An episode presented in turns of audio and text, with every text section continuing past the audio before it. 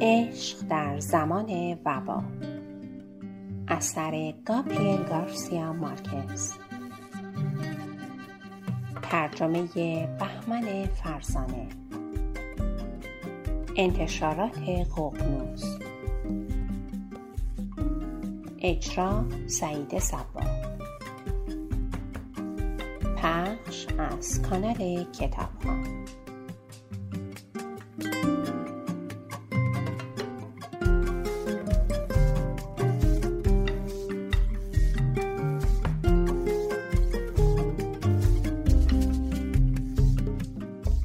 برایش اینطور بود که هر مسئله چه خوب و چه بد به آن دختر مربوط می شد. شبها وقتی کشتی لنگر میانداخت و اکثر مسافران کلافه روی عرشه به راه میافتادند او در سالن ناهارخوری در نور چراغ نفتی رمانهای مصور مبتزلی را مرور می‌کرد که همه را از حفظ بود چراغ ناهارخوری تنها چراغی بود که تا سحر روشن میماند هنگام مرور داستانهای غمانگیزی که بارها خوانده بودشان شخصیتهای خیالی را بر می داشت. کسانی را که می شناخت جانشینشان می کرد و حالتی جادویی به آنها می بخشید. طبعا نقش فرمینا داسا و خودش برای آن عشقهای غیرممکن و تسلی ناپذیر در نظر گرفته شده بود. بعضی شبها هم برای او نامه هایی پر از دلتنگی می نوشت که بعد پارهش را می کرد و در رودخانه می ریخت و آب آن دکه ها را به سوی او می بود.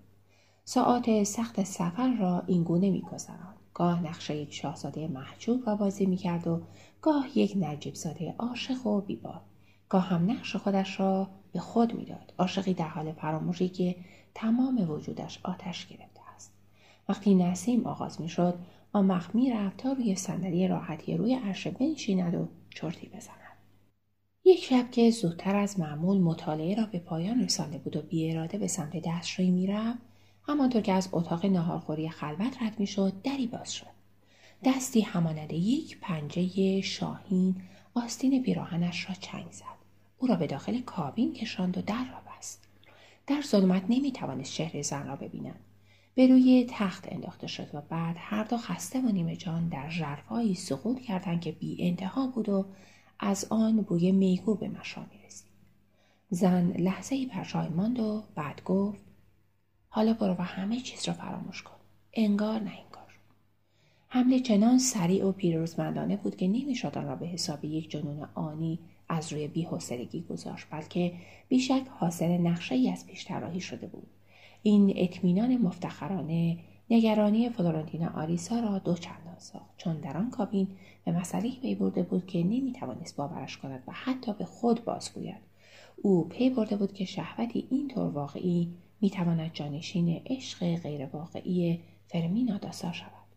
به جستجوی آن زنه تجاوز کننده پرداخت که شاید چاره بدبختی او را در آن غریزه یوز پلنگی خود در دست داشت ولی موفق نشد. هرچه بیشتر جستجو می‌کرد از واقعیت دورتر می‌شد. حمله در آخرین کابین به وقوع پیوسته بود ولی این کابین با کابین ما قبل آخر مجاور بود و بین آنها فقط یک در وجود داشت. طوری که هر دو کابین یک اتاق خواب واحد خانوادگی چهار تخته تشکیل می‌دادند ساکنان آن کابین دو زن جوان بودند بلافه زن دیگری که گرچه از آنها بزرگتر بود ولی بسیار زیبا بود و بعد هم یک بچه که فقط چند با بیشتر نداشت. در بار رانگو دلوبا سوار کشتی شده بودند. در آنجا کالاها و مسافران شهر منپوس را سوار می‌کردند. چون آن شهر به خاطر تلاطم رودخانه در آن نقطه دیگر در خط سیر آن کشتی ها نبود و فلورنتین آلیسا هم صرفا به آنها نگاهی انداخته بود چون آن بچه خفته در قفس بزرگ خاص پرندگان گذاشته شده بود. چنان لباس پوشیده بودند که انگار دارند در کشتی های اقیانوس پیمایی مد روز سفر می‌کنند. با بالش های کوچکی در قسمت ما تحت دامن های ابریشمی خود با یقه های توری که سینهشان را میپوشاند و کلاههایی با لبه های بزرگ که رویش با گلهای مصنوعی زینت داده شده بود. دو زن جوانتر در عرض روز چندین مرتبه لباس عوض می‌کردند. آن هم از سر تا پا. به نظر می رسید که در همان حینی که سایر مسافران از گرما هلاک می شدن، آنها ظاهر بهاری خود را حفظ می کردن. هر سه آنها در باز و بسته کردن چترهای کوچک آفتابی و باد بزنهای پر مهارت تام داشتند. البته با آن زبان رمزی اهالی شهر منپوس که کسی از آن سر در نمیآورد. فلورنتینا آدیسا حتی موفق نشد رابطه آنها را با هم تشخیص دهد گرچه واضح بود که هر سه از یک خانواده هستند ابتدا فکر کرد که بلکه آن خانمی که سنش از دوتای دیگر بیشتر بود مادر آنها باشد. ولی بعد متوجه شد که جوانتر از این حرف است. از آن گذشته پیراهنی نیمه سوگوارانه به تن داشت که آن دوتای دیگر به تن نداشتند. نمی‌فهمید چگونه امکان داشت که وقتی دوتای آنها در کابین خفته بودند نفر سوم موفق شود کاری انجام دهد که انجام داده بود. تنها راه حل منطقی این بود که از لحظه غفلت سوء استفاده کرده باشد یا ترتیبی داده باشد که در کابین تنها بماند. متوجه شد که دو تا از آنها از کابین خارج می شوند تا روی عرشه تا دیر وقت کمی هوا بخورند و سومی در کابین بالای سر بچه بیدار ماند ولی یک شب که هوا از همیشه کمتر شده بود هر سه آنها از کابین خارج شدند. بچه را هم که در آن قفس بزرگ حسیری خفته بود همراه آورده بودند و روی قفس هم یک باشه توری انداخته بودند. فلورنتین آریسا با بررسی آن همه نشانه های بغرنج به این نتیجه رسید آن زنی که از دوتای دیگر بزرگتر است غیر ممکن است چنان کاری کرده باشد. پس از آن جوانترین آنها را نیز تبرئه کرد. آنکه از همه خوشگلتر و در ضمن پرروتر بود. بدون دلایلی با ارزش آنها را کنار زده بود. صرفا به خاطر اینکه با زیر نظر گرفتن آن سه زن در ته دل امیدوار یا بهتر بگوییم. مطمئن بود که آن عاشق چند دقیقهای کس دیگری نبود به جز مادر آن بچه محبوس در قفس این فرضیه چنان او را فریب داد که متوجه شد دارد بیشتر به آن زن فکر می کند تا به فرمینا داسا بدون اینکه حالیش بشود که آن زن تمام حواسش پی بچه است و بس.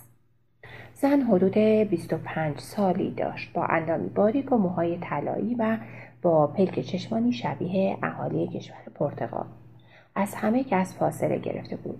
نگاه سطحی هر مردی کافی بود تا درک کند که او چگونه عاشق بچه خود است.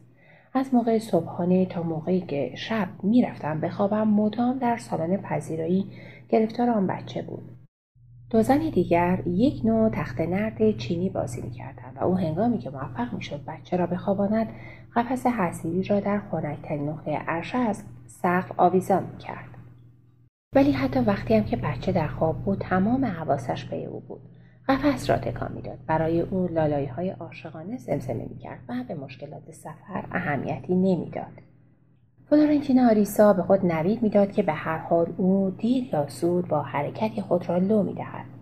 به دقت زیر نظر گرفته بودش. تنفسش را در زیر آن بلوز توری می شمرد تا ببیند تغییراتی در آن حاصل می شود یا نه. نگاه می‌کرد تا ببیند آویز گردنبند تا چه حد تکان می‌خورد. از بالای کتابی که به خواندنش تظاهر می‌کرد نگاه می‌کرد و حتی با کمال وقاحت جای خود را در سالن پذیرایی مدام عوض می‌کرد همیشه روبرویش قرار بگیرد ولی موفق نشد بفهمد شریک رازی که در قلب داشت چه کسی است. تنها چیزی که از آن زن دستگیرش شد و آن هم به این خاطر که دختر دیگر او را صدا کرده بود نامی بود بدون نام خانوادگی. روزالبا. هشتمین روز سفر کشتی به اشکال از میان تنگی در میان های مرمر عبور کرد و بعد از ظهر در بندر ناره لنگر انداخت. در آنجا مسافرانی پیاده می شدند که میبایه سفر خود را به استان آنتیوکیا ادامه دهند جایی که جنگ داخلی جدید در آن بیداد می‌کرد. بندر عبارت بود از چند قلبه با تاق چوب نقل و یک انبار چوبی شیروانی دار. چند گروه سرباز از آنجا محافظت می‌کردند. سربازانی پا برهنه که چندان هم مسلح نبودند. اگرچه شایع شده بود که شورشگران مخالف دولت نقشه کشیدن کشتی ها را غارت کنند. پشت آن کلبه ها کوه ها سر به آسمان کشیده بودند و جلوی آنها پرتگاهی به شکل نعل اسب بود. در کشتی خواب همه آشفته شده بود. شب هنگام حمله صورت نگرفت و به هنگام سحر بندر تبدیل شد به یک شنبه بازار. سرخپوستان بومی نصر قربانی های آج مصنوعی و مهره گیاه برای جادوی عشق میفروختند. صف قاطرها هم به چشم می‌خورد که آمده بودند تا سفر شش روزه سربالایی را آغاز کنند. سفری به جنگل ارکیده ها در مرکز سلسله جبال آن. فلورنتینا آریسا در آن بالا ایستاده بود و نگاه می‌کرد که چگونه حمالهای سیاهپوست بار مسافران را پایین می‌برند. روی پشت خود چینیالات ساخت چین حمل می‌کردند. پیانوهایی برای پیردخترهای دهکده انویگادو و خیلی دیر متوجه شد که بین مسافرانی که در آنجا پیاده می‌شدند گروه روزالبا هم هست. موقعی آنها را دید که سوار قاطرها شده بودند و مثل آمازون ها چکمه هایی به پا داشتند و چترهایی آفتابی به رنگ های خاص منطقه استوایی آن وقت عملی را انجام داد که در روزهای گذشته جرأت نکرده بود انجام دهد. دستش را به علامت خداحافظی به طرف روزالوا تکان داد. آن سه هم با هم با تکان دادن دست جوابش را دادند. چنان خودمانی که افسوس خورد چقدر دیر شهامت به دست آورده است. آنها را دید که به پشت آن انبار پیچیدند و خاطرهای پر از صندوق اساسی به دنبالشان روان بود. با جبه های کلاه و قفس بچه. چندی نگذشت که آنها را دید که همانند یک ردیف مورچه روی لبه پرتگاه پیش می‌رفتند و برای ابد از زندگی او محو می‌شدند.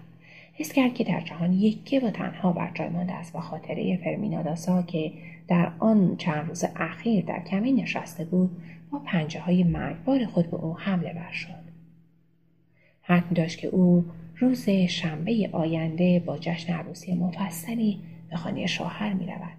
با او که از تمام عالم بیشتر دوستش داشت و تا آخر عمر نیست دوستش خواهد داشت حتی حق ندارد جانش را فدای او حسادت که تا آن موقع فقط به صورت اشک از دل او بیرون ریخته بود تمام وجودش را آکنده می ساخت.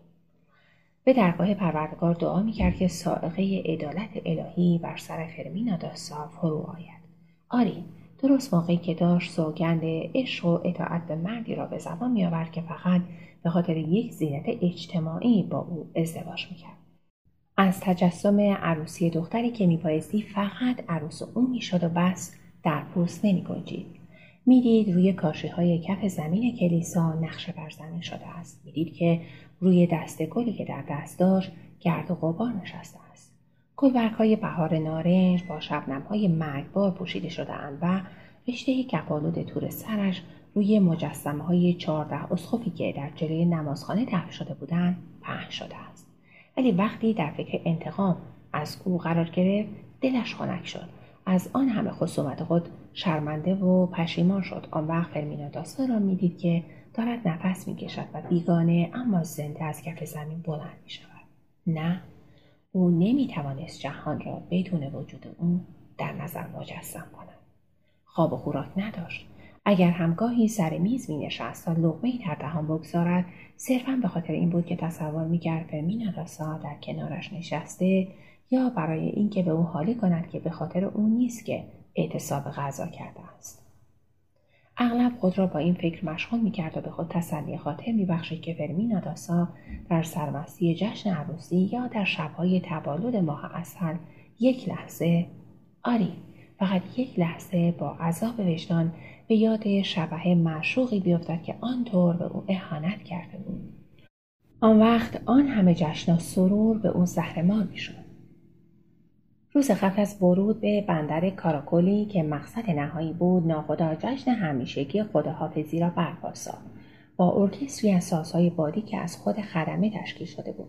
بشوشه های رنگارنگ از جایگاه ناخدا به هوا می‌رفت. آن وزیر مختار انگلیسی هم به خوبی تمام ناملایمتی های سفر را تحمل کرده و از حیواناتی که اجازه نداده بودند تا با تفنگ دولول خود شکارشان کنند با دوربین عکس گرفته بود و هر شب بدون استثنا برای صرف شام با لباس رسمی بدن در اتاق ناهارخوری حاضر شده بود.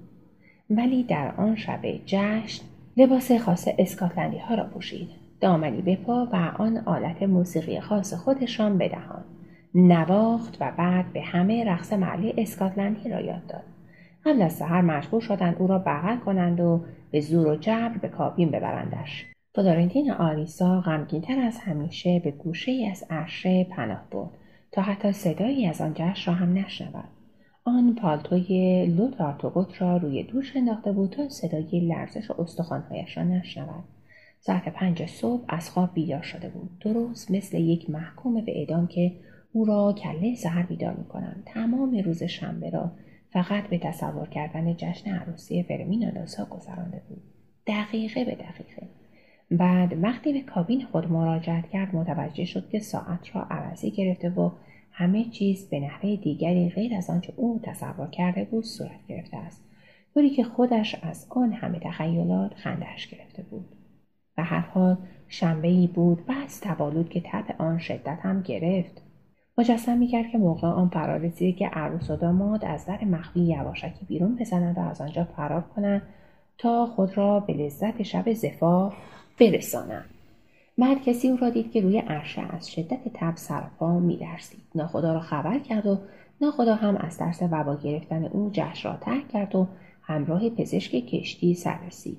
دکتر از روی احتیاط مقدار زیادی برومور تجویز کرد. اتاق قرنطینه روانه شد ولی روز بعد وقتی از دور صخره های دریایی شهر کاراکولی پدیدار شد تب او نیز تمام شد و روحیش خوب شد. گیج از آن همه داروی مسکن تصمیم گرفته بود یک بار برای همیشه آن آتیه درخشان تلگراف را از سر بیرون کند و با همان کشتی به خانه قدیمی خود در کوچه پنجره ها باز گردد. از بابت لطفی که در حق آن نماینده ملکه ویکتوریا انجام داده و کابین خود را در اختیار او گذاشته بود موفق شد به آسانی بقبولاند که او را برگرداند. ناخدا سعی کرد متقاعدش کند که تلگراف علم آتیه جهان است. به او گفت اکنون دارند طریقه اختراع می‌کنند که بتوان حتی از روی کشتی ها تلگراف زد. ولی گوشش به هیچ مسئله بدهکار نبود و ناخدا عاقبت تصمیم شده او را باز البته نه به خاطر اینکه درباره آن کابین خود را بدهکار حساب می‌کرد بلکه چون نسبت او را با مالکان شرکت کشتیرانی رودخانه کارایی می‌دانست.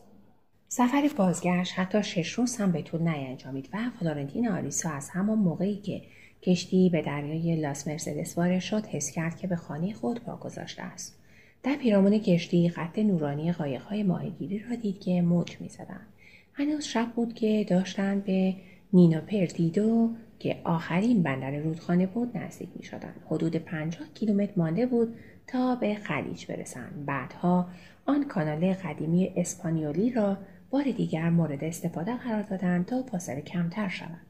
مسافران میبایستی تا ساعت شش صبح در انتظار میماندند تا قایقهای کرایهای بیایند و هر کس را به مقصدش برسانند.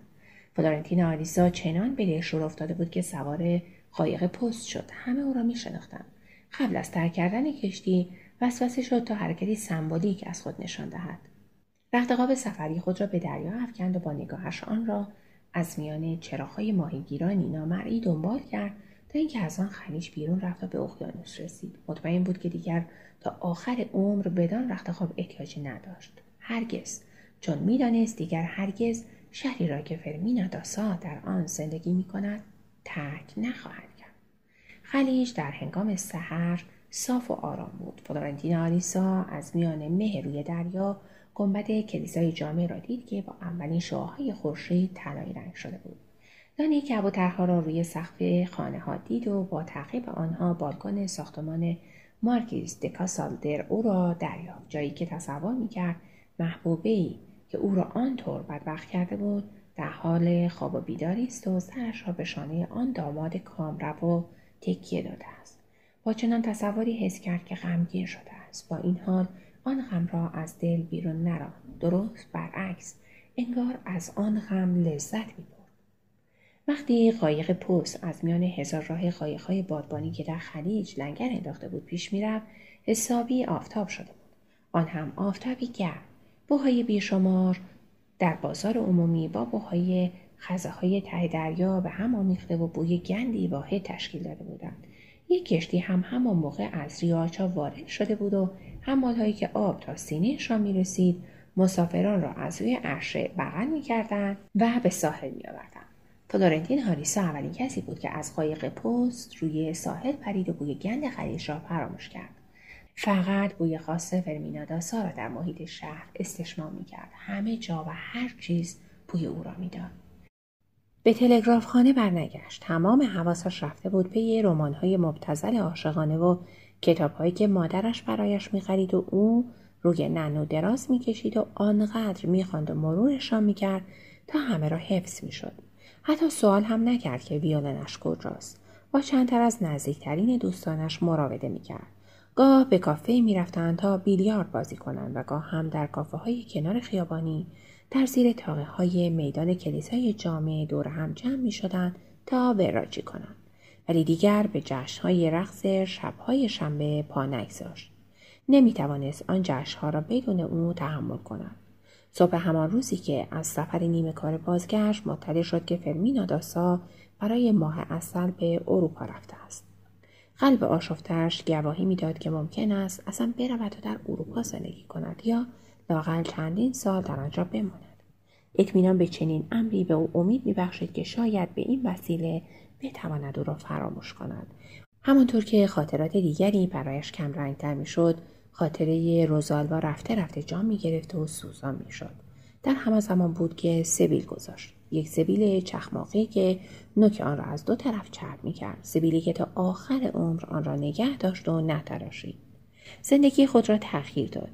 نقشه این که عشق را با چیزهای دیگری جایگزین کند او را به جاده های پیش بینی نشده کشاند. بوی فرمینا داسا رفته رفته فرو نشست و عاقبت فقط در عطر گلهای گاردنیای سفید باقی ماند. راه خود را در زندگی گم کرده بود. نمی‌دانست از کدام طرف آن را ادامه دهد. شبی در جنگ بیوزن مشهور ناسارد وحشت به خانه آنها پناهنده شد چون خانه خودش با شلیک توپ ژنرال شورشی ریکاردو گاییتانو ویران شده بود. رازی داریسا فرصت را غنیمت شمرد تا آن بیوهزن را در اتاق خواب پسرش جایی دهد و بهانه آورد که اتاق خودش جا ندارد. ولی در واقع به امید اینکه یک عشق دیگر بتواند جانشین عشقی بشود که برای پسرش جای زندگی باقی نگذاشته بود. فلورنتینو آریسا از هنگام حضور در کشتی و کابین روزالبا تا آن موقع دیگر با هیچ زنی رابطه ای نداشت و به نظرش در شبی آنطور اضطراری خیلی طبیعی می رسید که آن بیوه زن در بستر او بخوابد و خودش شب را در ننو بگذراند. ولی زن از جانب خود برای او تصمیم گرفته بود. روی لبه تختی نشست که فلورنتینو آریسا در آن دراز کشیده و بلا تکلیف بر جای مانده بود. شروع کرد به درد دل کردن به خاطر مرگ شوهرش که سه سال قبل از جهان رفته بود. اما غصه ای بود تسلی ناپذیر و در همان حال که حرف می‌زد یکی یکی آنچه را که نشانه بیوهزنیاش بود از تن در میآورد و به هوا پرتاب می‌کرد. تا اینکه آخر سر حتی حلقه ازدواج را هم از دست درآورد. همه چیز را یکی یکی به زمین انداخت تا اینکه کف اتاق و آخرین باقیمانده های غم و درد او مفروش شد. عملیات را چنان با خوشی انجام می‌داد و مکسهایش چنان به دقت اندازه گیری شده بود که گویی هر حرکت او درودی است از جانب شلیک آن توپهای گروه انقلابی توپهایی که صدای شلیکشان تا بن و ریشه شهر را تکان می‌داد. فلورنتین آریسا خواسته بود کمکش کند ولی او خودش شخصا کار را به اتمام رسانده بود. چون در طی آن پنج سال ازدواج وفادارانه فرا گرفته بود که چگونه در تمام موارد عشق خودکفا باشد حتی در مقدمه چینی آن.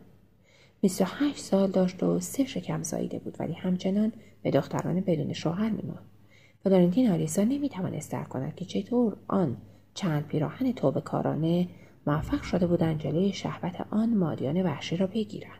مادیانی که در شهوت خود خفه می‌شد و او را لخت می‌کرد. بیشک هرگز با شوهر خود چنان نکرده بود چون ممکن بود شوهرش به نجابتش شک کند.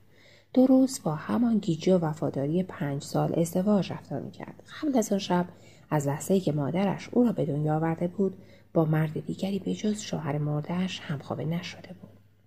به خود اجازه نداد تا از وجدانی که چیزی بود بسیار مبتزل بر وجودش غلبه کند. درست برعکس همانطور که صدای شلیک توپ ها از روی سقف خانه ها به گوش می رسید بیدار ماند و تا سحر از صفات نیک شوهر خود صحبت کرد. هیچ سرزنشش نمی کرد به جز اینکه چرا بدون او مرده است.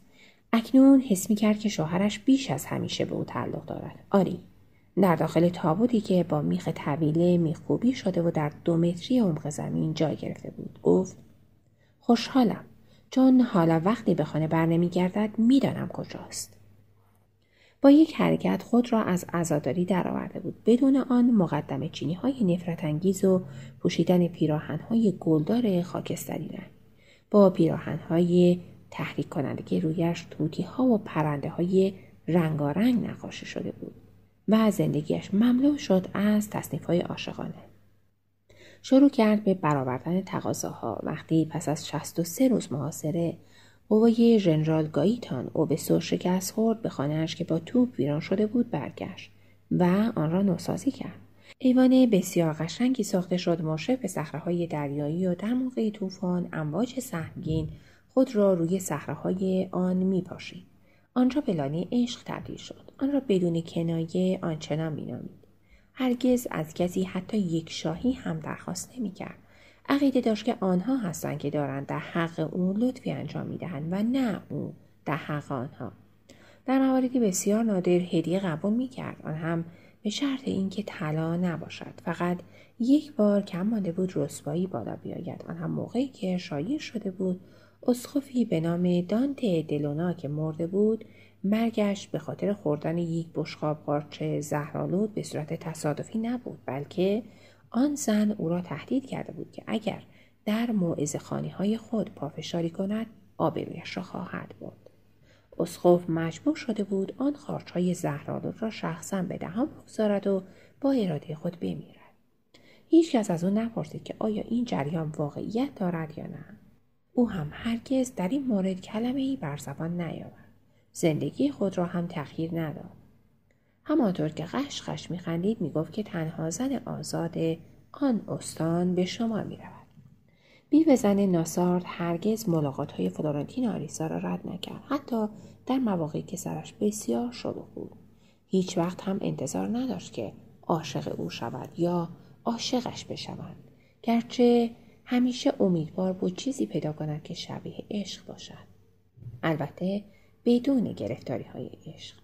اغلب او بود که به خانه زن می‌رفت و آنجا هر دو در ایوان می نشستند و خیس از کف نمکالود امواج به سحری چشم میدوختند که در خط افق تمام جهان را یک جا روشن می کرد. مرد تمام سعی و کوشش خود را به کار برد تا آن همه حیله ای را که در آن مسافرخانه از سوراخ اتاقهای مقوایی دیده بود به او یاد بدهد درست مثل فرمول هایی که لوتور تاگوت به او آموخته بود اما آنها همه درس هایی بودن بی سمر. واقعیت این بود که زن شخصا نوآموز بیباکی بود ولی در یاد گرفتن هدایت شده کوچکترین استعداد نداشت. فلورنتین آریسا تا مدت ها خیال می‌کرد که او تنها مرد زندگی اوست و زن هم اصراری نداشت تا عقیده او را عوض کند تا اینکه از اقبال بعد یک بار در خواب به حرف افتاد. همانطور که داشت به حرفهای زن در خواب گوش می‌داد رفته رفته قطعات پاره پاره نقشه دریایی خوابهای او را به هم چسباند و ترکیب داد و با آن جزایر بیشمار زندگی خصوصی او آشنایی پیدا کرد. و آنچنان بود که درک کرد آن زن خیال ازدواج با او را ندارد ولی به هر حال به زندگی او وابسته شده است.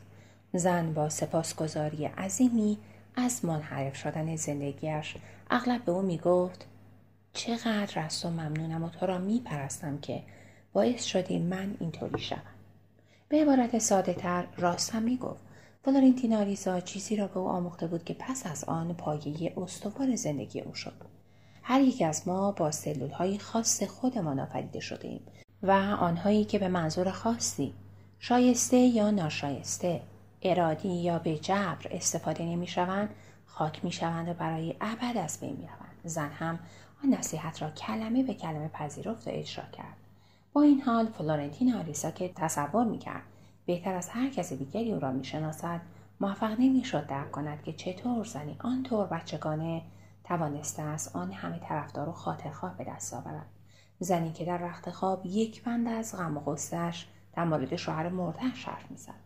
تنها منطقی که هیچ کس دیگر نیز آن رد نمی‌کرد این بود که آن زن علیرغم ناشکری هایش لطف و مهربانی کافی برای به دست آوردن. دل همه داشت. هرچه سلطه حکومت زن وسعت می گرفت آنها همدیگر را کمتر و کمتر می دیدند و مرد نیز برای جستجوی یک مرهم که روی عشق گذشته خود بگذارد به قلبهای گمراه دیگری رجوع می کرد. عاقبت هر دو بدون غم و غصه یکدیگر را فراموش کردند. او اولین عشق غیر افلاتونی فلورنتین آریسا محسوب می‌شد. به جای اینکه بنابر آرزوی مادرش به یک زوج تبدیل شوند هر دو به درد این خوردن که یک به یک به جای اینکه بنابر آرزوی مادرش به یک زوج تبدیل شوند هر دو به درد این خوردن که یک به یک جداگانه پای به جهان بگذارند فلورنتینا آریسا روشهایی را تخ و توسعه داد که از مردی به شکل و شمایل او سخت بعید به نظر می رسید. مردی کم حرف و خجالتی و زشت که خیلی بد لباس بود و مثل پیرمردهای قدیمی لباس می با این حال دو امتیاز داشت. یکی اینکه چشم تیزی داشت که فورا زنی را که در انتظارش بود نشانه می‌گرفت حتی اگر در وسط جمعیتی بودند. با این حال با احتیاط پای پیش میگذاشت. چون حس می‌کرد که هیچ چیز مثل رد شدن شرمآور و تأخیر کننده نیست. امتیاز دیگر این بود که زنها بلافاصله در اون مردی را می‌دیدند که گوشگیر و سخت نیازمند عشق است.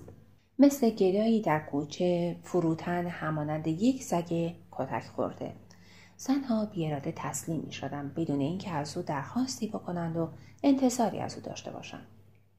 فقط دلشان می‌خواست که وجدانشان آسوده باشد که در حق او لطفی انجام دادند آن امتیازات تنها سلاحهای او بودند و با آنها نبردهای تاریخی و کاملا مخفیانه انجام داد. آنها را رفته رفته در کتابچه حساب مخصوص سردفتران اسناد رسمی یادداشت می‌کرد. مطالبش در بین نوشته های دیگر خیلی مشخص بود. آن هم صرفا به خاطر عنوان آن. زنها. اولین یادداشت او درباره بیوهزن ناسارس بود. پنجاه سال بعد وقتی فرمینا داسا از آن محکومیت مقدسانه خود خلاصی یافت او در حدود 25 کتابچه داشت؟ با 622 صرف است. البته او ماجراهای دیگری را هم تجربه کرده بود. ماجراهایی بس زود گذر که حتی ارزش این را هم نداشتند که یادداشت شود. فلورنتین آریسا پس از آن شش ماه دیوانوار با بیوهزن ناسارز تصور می‌کرد که بر عذاب عشق فرمین داسا فائق شده است نه تنها متقاعد شده بود بلکه بارها در طی آن دو سالی که ماحصل او طول کشید با مادر خود ترانزیت آریسا صحبت کرد و همانطور در عقیده خود در رهایی از آن عشق باقی ماند تا یک روز یکشنبه بعد اقبال که بدون آنکه قلبش به او اطلاع قبلی داده باشد او را دید که زیر بغل شوهرش را گرفته و دارد از مراسم نماز کلیسا خارج می شود. دنیایی نو او را با ستایش و کنجکاوی در آغوش گرفته بود. همان خانم هایی که در ابتدا آن همه به او توهین کرده بودند که او ماجراجویی است بدون اصل و نسب حالا داشتن خود را حلاک می‌کردند که راه را در جلوی او باز کنند و او نیز همگی را سرمستانه مدهوش و شیفته خود کرده بود. چنان در قالب آن عروس عالی مقام فرو رفته بود که فلورنتین آریسا لحظه ای در فکر فرو رفت تا بتواند او را بشناسد. به زن دیگری تبدیل شده بود. رفتارش مثل یک زن حسابی بود. چکمه هایش پاشنه بلند بودند. تور کلاهش صورت را می و پری به رنگ پرندگان مشرق زمین داشت. همه چیز در او بدیهی و متشخص بود. انگار از همان ابتدا آنطور به دنیا آمده بود. دید که از همیشه زیباتر و جوانتر به نظر می رسد. همانطور که بیش از همیشه غیرقابل دسترس بود. دلیل آن را هم خوب درک نمی کرد تا اینکه در جلوی پیراهن ابریشمی او متوجه بالا آمدن شکمش شد. شش ماه آبستن بود. آنچه سخت او را تحت تاثیر قرار داده بود این بود که می‌دید او و شوهرش زوج بسیار مناسبی را تشکیل دادند و هر دوی آنها چنان به آسانی با جهان اطراف طرف شدند که انگار روی صخرههای واقعیش شناورند. فلورنتین آریسا نه احساس غبطه کرد نه احساس غیز فقط احساس حقارت کرد. حس کرد که فقیر است سشت است کوچک است و نه تنها لیاقت او را ندارد بلکه لایق هیچ زنی در جهان نیست. بازگشته بود. بدون هیچ گونه ندامت از تغییر ناگهانی زندگیش بازگشته بود. هر بار ندامتش کمتر می‌شد به خصوص در سربالایی سالهای اول. دست نخورده و پیچیده در مههای معصومیت به شب زفاف رسیده بود. معصومیت خود را در سفر و همراه دخترداییش ایلد براندا رفته رفته از دست داده بود. در وای دو پار عاقبت فهمیده بود که چرا خروسها دوروبر مرغها میپلکند. مراسم سنتی و بسیار وحشیانه اولاخها و ماچه اولاخها را دیده بود. شاهد زاییدن گوساله ها شده بود. دختردایی هایش خیلی عادی درباره زوجهایی از اقوام صحبت می‌کردند که هنوز با هم اشبازی می‌کردند و زوجهایی که به زندگی مشترک ادامه می‌دادند اما دیگر با هم اشبازی نمی‌کردند.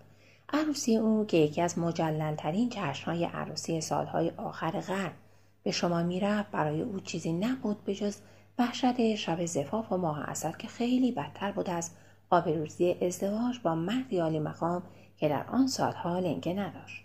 از وقتی که در مراسم نماز کلیسا ازدواج را رسما اعلام کردند برمینا داسا بار دیگر نامه های ناشناس را دریافت.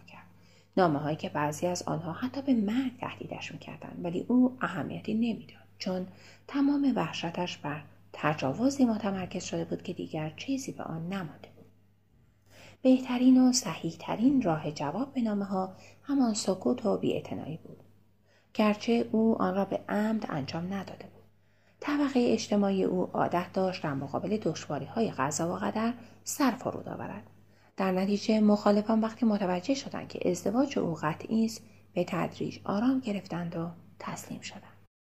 آن را رفته رفته از رفتار مهربانانه زنهایی دریافت که از حسادت کبود شده بودند. زنهایی که در زیر خشم و درد خورد می شدند و در میافتند توتگریشان تا چه حد پوچ و بیفایده بوده است. بعد بدون خبر قبلی خودشان را به خانه او در پارک انجیل نویسان میرساندند.